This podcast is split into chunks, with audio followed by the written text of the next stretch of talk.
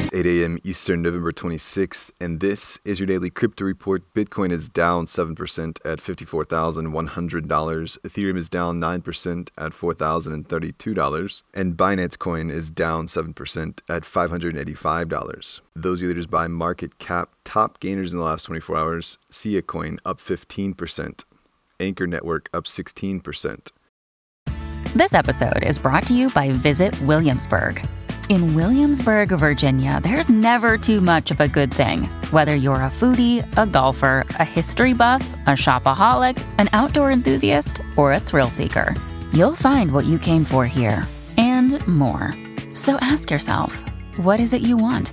Discover Williamsburg and plan your trip at visitwilliamsburg.com. Today's episode is brought to you by the digital marketplace Ungrocery. If you've ever thought about who your food comes from, Ungrocery is the place to shop. Join the food people online at ungrocery.com. Well, former presidential candidate and Secretary of State Hillary Clinton called for increased regulation in crypto to protect the dollar's reserve status. She alluded to the combination of social media algorithms and the amassing of large sums of money through the control of cryptocurrencies as a potential issue for the status of the US dollar, saying we're not only looking at states like Russia or China, but we're also looking at non state actors destabilizing states and destabilizing the dollar as the reserve currency. She called on her party mate President Joe Biden to address the issue.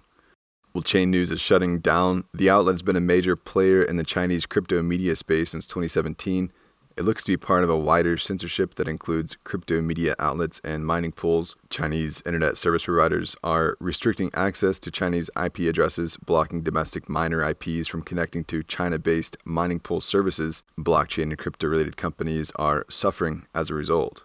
Regulators in South Korea are calling for criminal punishment for crypto market manipulation. The criminal liability will be brought to unfair behavior in the crypto markets, ranging from price manipulation to insider trading. The FSC report will be used to draft crypto legislation that will go through the parliament, but the timing will probably push it to a session next spring. And finally, Grayscale has released a report called The Metaverse Web 3.0 Virtual Cloud Economies, hailing the opportunity that will come from the intersection of gaming, lifestyle, and, and the digital world infrastructure. The report says the metaverse represents a more than $1 trillion annual revenue market opportunity. They define the metaverse as interconnected, experiential 3D virtual worlds where people located anywhere can socialize in real time, form a persistent, user owned internet economy spanning the digital and physical worlds. That's all for us today. Visit us at dailycryptoreport.io for sources and links. Add us your Alexa Flash briefing and listen to us everywhere else you podcast under Daily Crypto Report.